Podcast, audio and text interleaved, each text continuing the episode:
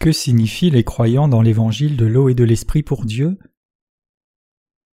Cantique des Cantiques 2, versets 1 à 17. Je suis un narcisse de Saron, un lys des vallées, comme un lys au milieu des épines, tel est mon ami parmi les jeunes filles, comme un pommier au milieu des arbres de la forêt, tel est mon bien-aimé parmi les jeunes hommes. J'ai désiré m'asseoir à son ombre et son fruit est doux à mon palais. Il m'a fait entrer dans la maison du vin, et la bannière qu'il déploie sur moi, c'est l'amour. Soutenez-moi avec des gâteaux de raisin, fortifiez-moi avec des pommes, car je suis malade d'amour. Que sa main gauche soit sous ma tête et que sa droite m'embrasse. Je vous en conjure, fille de Jérusalem, par les gazelles et les biches des champs, ne réveillez pas, ne réveillez pas l'amour avant qu'elle le veuille. C'est la voix de mon bien-aimé.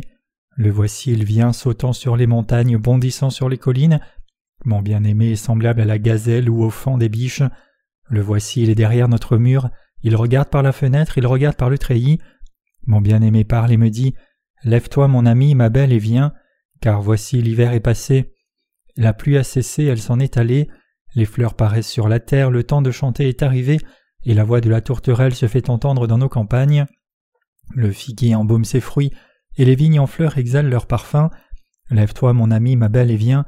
Ma colombe qui te tient dans les fentes du rocher, qui te cache dans les parois escarpées, fais-moi voir ta figure, fais-moi entendre ta voix, car ta voix est douce et ta figure est agréable.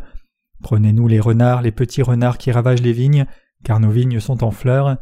Mon bien-aimé est à moi et je suis à lui, il fait paître son troupeau parmi les lys. Avant que le jour se rafraîchisse et que les ombres fuient, reviens, Sois semblable, mon bien-aimé, à la gazelle ou au fond des biches sur les montagnes qui nous séparent. Unis dans l'amour, le Seigneur est notre mari et nous sommes ses épouses. Le Cantique des Cantiques est un chant d'amour chuchotant sur l'amour que le Seigneur a pour nous. Cette écriture décrit la relation entre le Seigneur et ses ouvriers. La femme sulamite était en unité avec son Seigneur.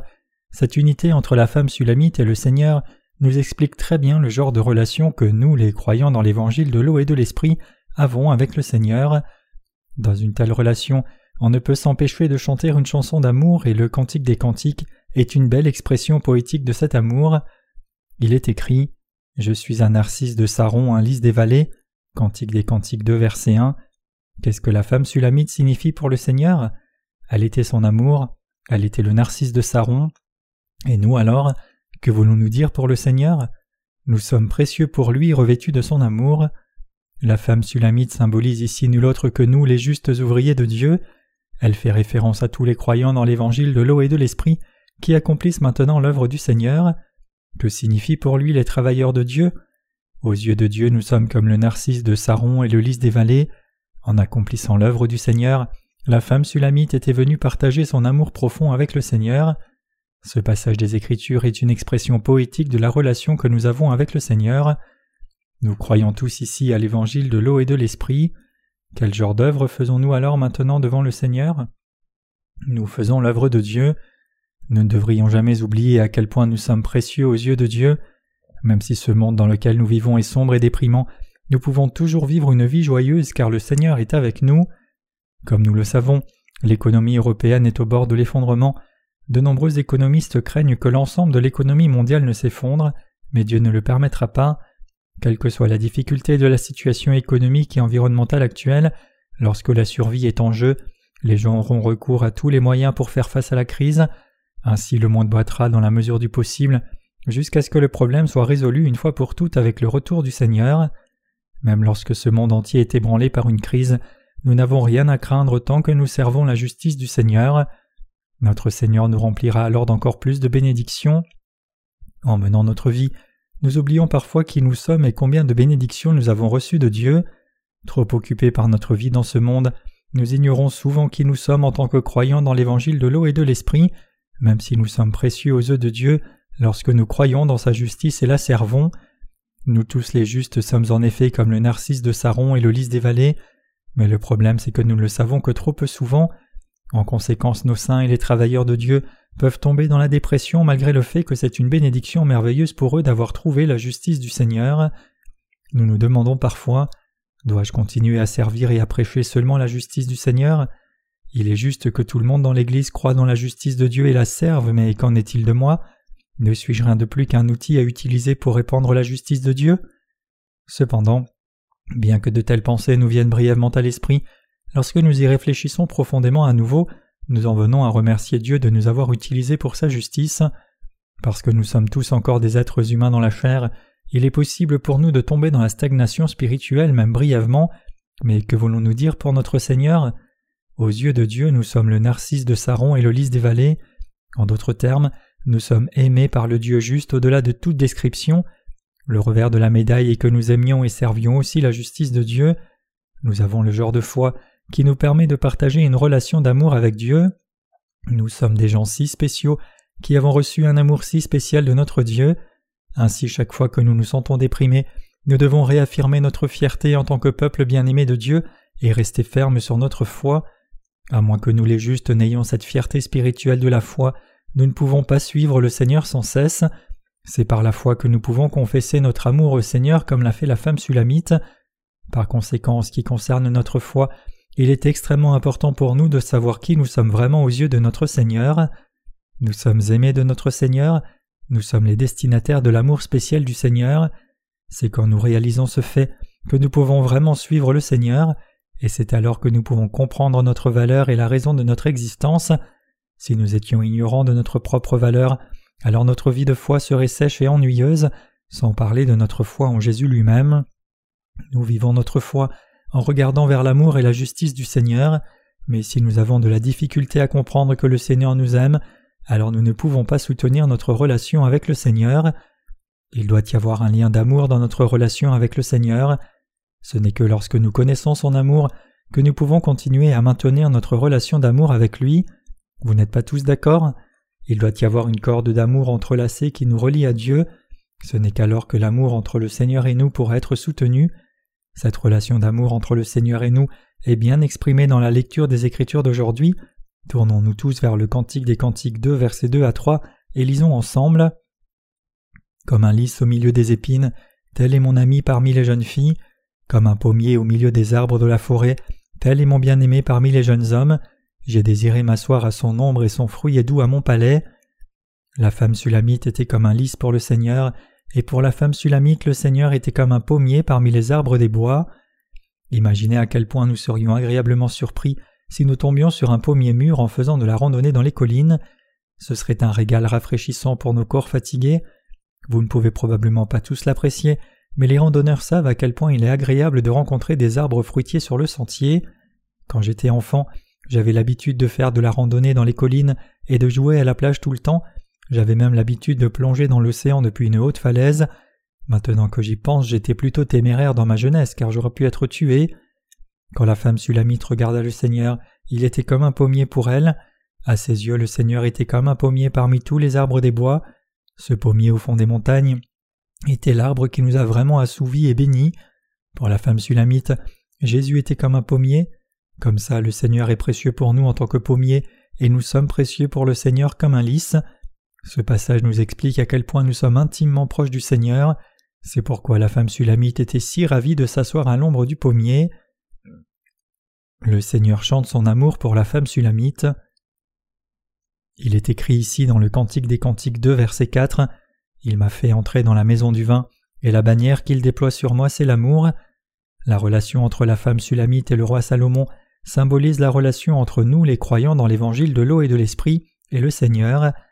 La femme sulamite a dit ici que Dieu l'a amenée à la maison du vin. Cela implique que le Seigneur donne à ses ouvriers un sentiment d'appartenance. Où est donc cette maison du vin où le Seigneur amène la femme sulamite? C'est dans le royaume de Dieu. Ce banquet dans le royaume de Dieu peut aussi avoir lieu dans son Église.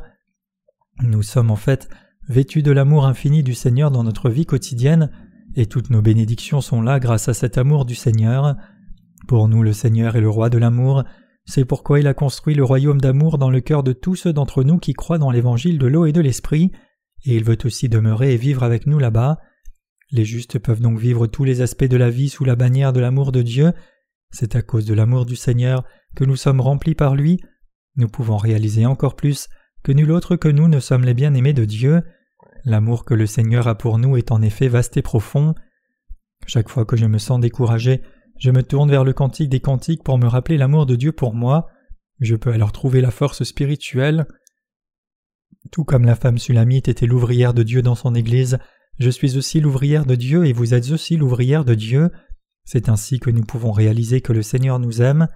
Le roi ici dans la lecture des Écritures d'aujourd'hui est le Seigneur, nous sommes ses ouvriers, et donc nous sommes aimés par le roi. Avec notre Seigneur, nous accomplissons maintenant son œuvre dans une relation d'amour. Dans notre vie quotidienne, nous pouvons sentir qu'aux yeux de notre Seigneur, nous sommes ses bien-aimés. Nous pouvons acquérir une nouvelle force pour notre cœur grâce à ce cantique des cantiques. C'est par l'œuvre de notre Seigneur que nous soutenons notre relation d'amour avec lui. C'est par l'œuvre de Dieu que les travailleurs de son Église sont aimés par Dieu, et c'est aussi par l'œuvre de Dieu qu'ils aiment Dieu en retour. Dieu est devenu notre propre Dieu, et nous avons une relation d'amour avec lui parce qu'il est notre roi. C'est parce que Dieu est notre roi que nous pouvons partager la communion avec lui. Ainsi, Dieu notre roi nous aime tous comme le roi Salomon aimait la femme sulamite, et Dieu nous a fait nous sentir dignes comme ses ouvriers, tout comme Salomon a animé la vie de la femme sulamite. C'est pourquoi la relation entre le roi Salomon et la femme sulamite est tout comme la relation que nous les croyants dans l'évangile de l'eau et de l'esprit avons avec Dieu. Le Seigneur est le berger de l'Église de Dieu, et la relation entre le Seigneur et ses ouvriers est née de l'amour. Le Cantique des Cantiques est aussi connu sous ce nom de Cantique des Cantiques parce qu'il chante le plus grand amour de tous. L'amour n'est pas grossier. Le Seigneur n'est jamais impoli envers nous. Il est écrit dans le Cantique des Cantiques 2 verset 7 Je vous en conjure, filles de Jérusalem, par les gazelles et les biches des champs, ne réveillez pas, ne réveillez pas l'amour avant qu'elle le veuille.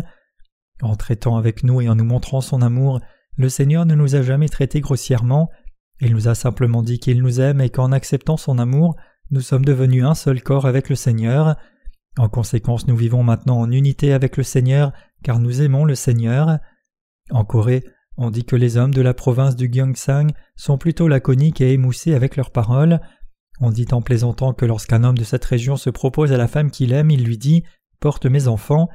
Ce n'est pas vraiment une façon romantique de se proposer, en fait, c'est une façon plutôt crue d'exprimer son amour, bien que dans l'esprit de l'homme ce soit pratique.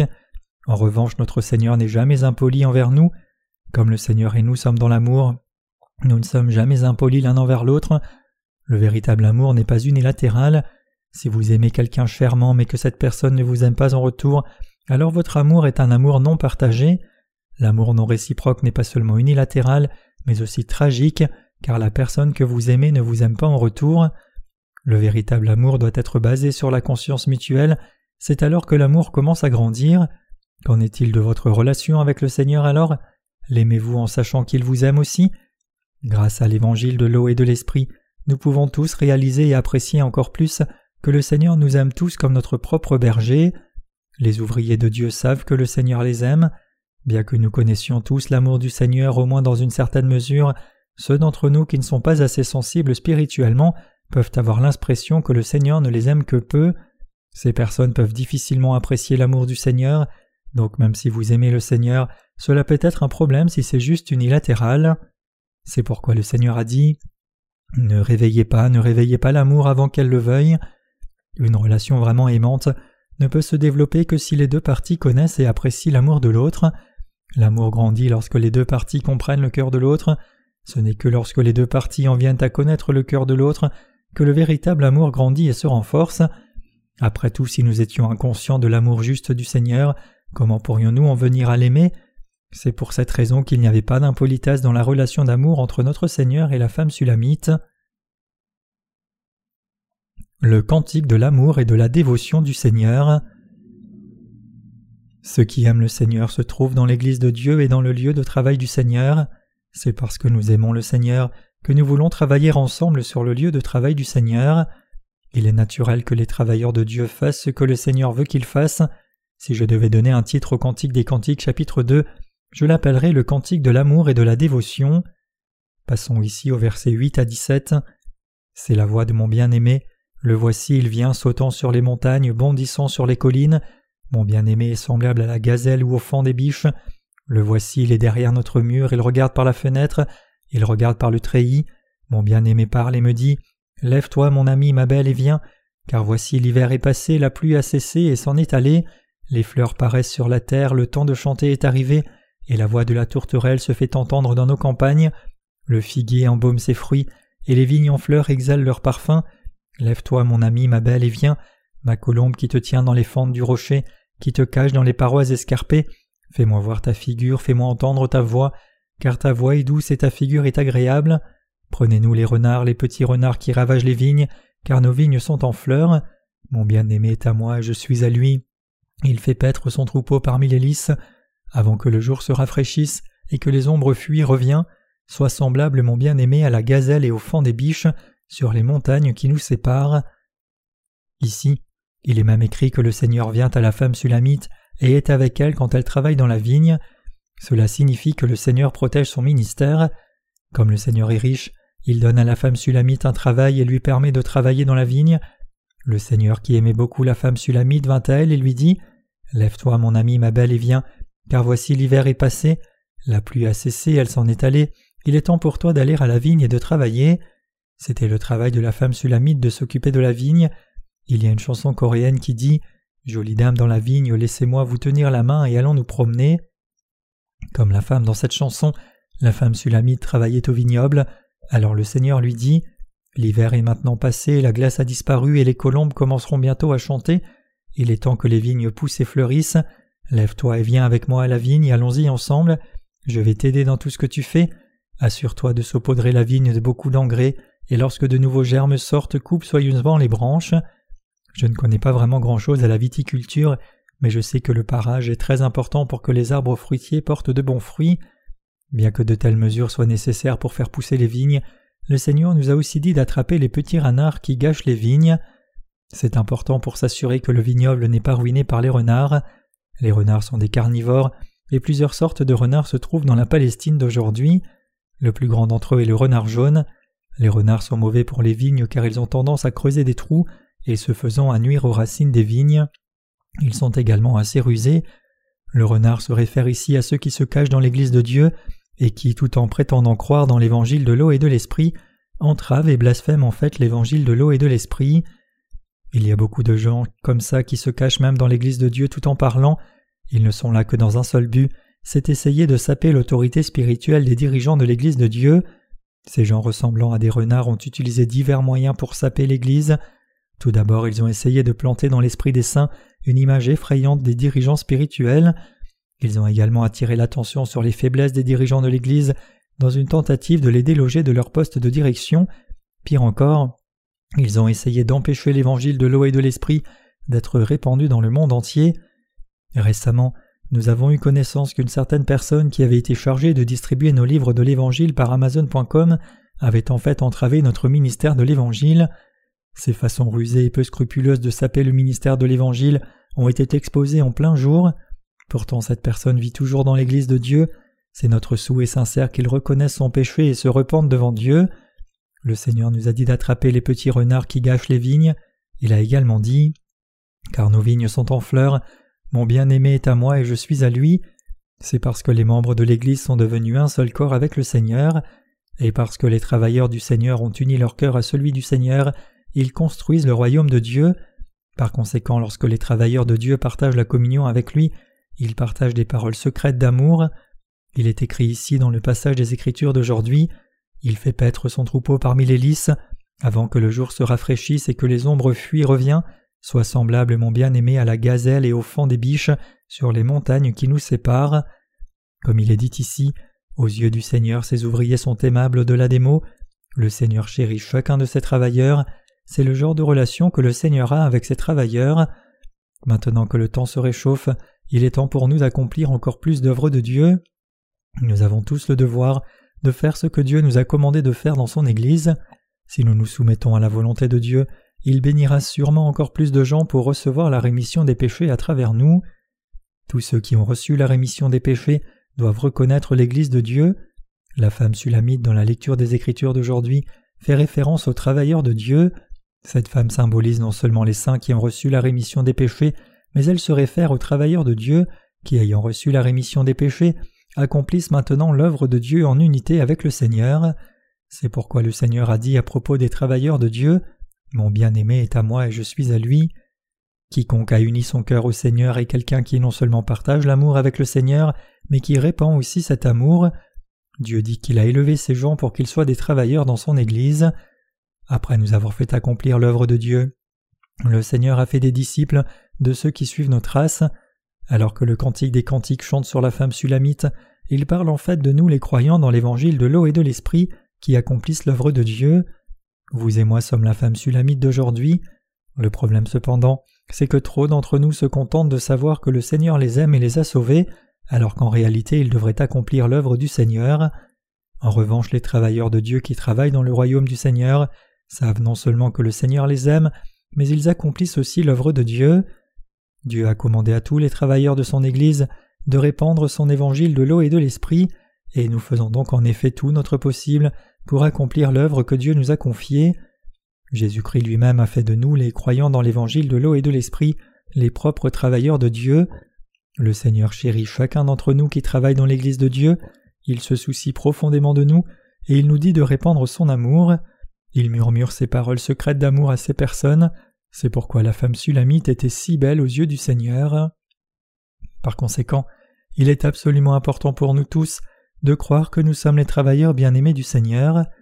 En croyant dans l'évangile de l'eau et de l'esprit, vous avez tous reçu du Seigneur la rémission authentique des péchés dans votre cœur. De plus, ceux d'entre vous qui se sont unis au Seigneur en réaffirmant son amour mènent maintenant une vie belle et chérie. Le Cantique des Cantiques chapitre 2 nous enseigne que nous sommes des êtres si chers aux yeux du Seigneur. Le Seigneur est joyeux d'accomplir son œuvre à travers nous. De plus, non seulement le Seigneur travaille à travers nous, mais il est aussi avec nous à chaque étape du chemin, nous aidant et nous protégeant tous personnellement. Nous devons le réaliser clairement. Nous devons saisir, d'après la lecture des Écritures d'aujourd'hui, à quel point le Seigneur nous aime. Son amour pour nous est infini et indescriptiblement beau.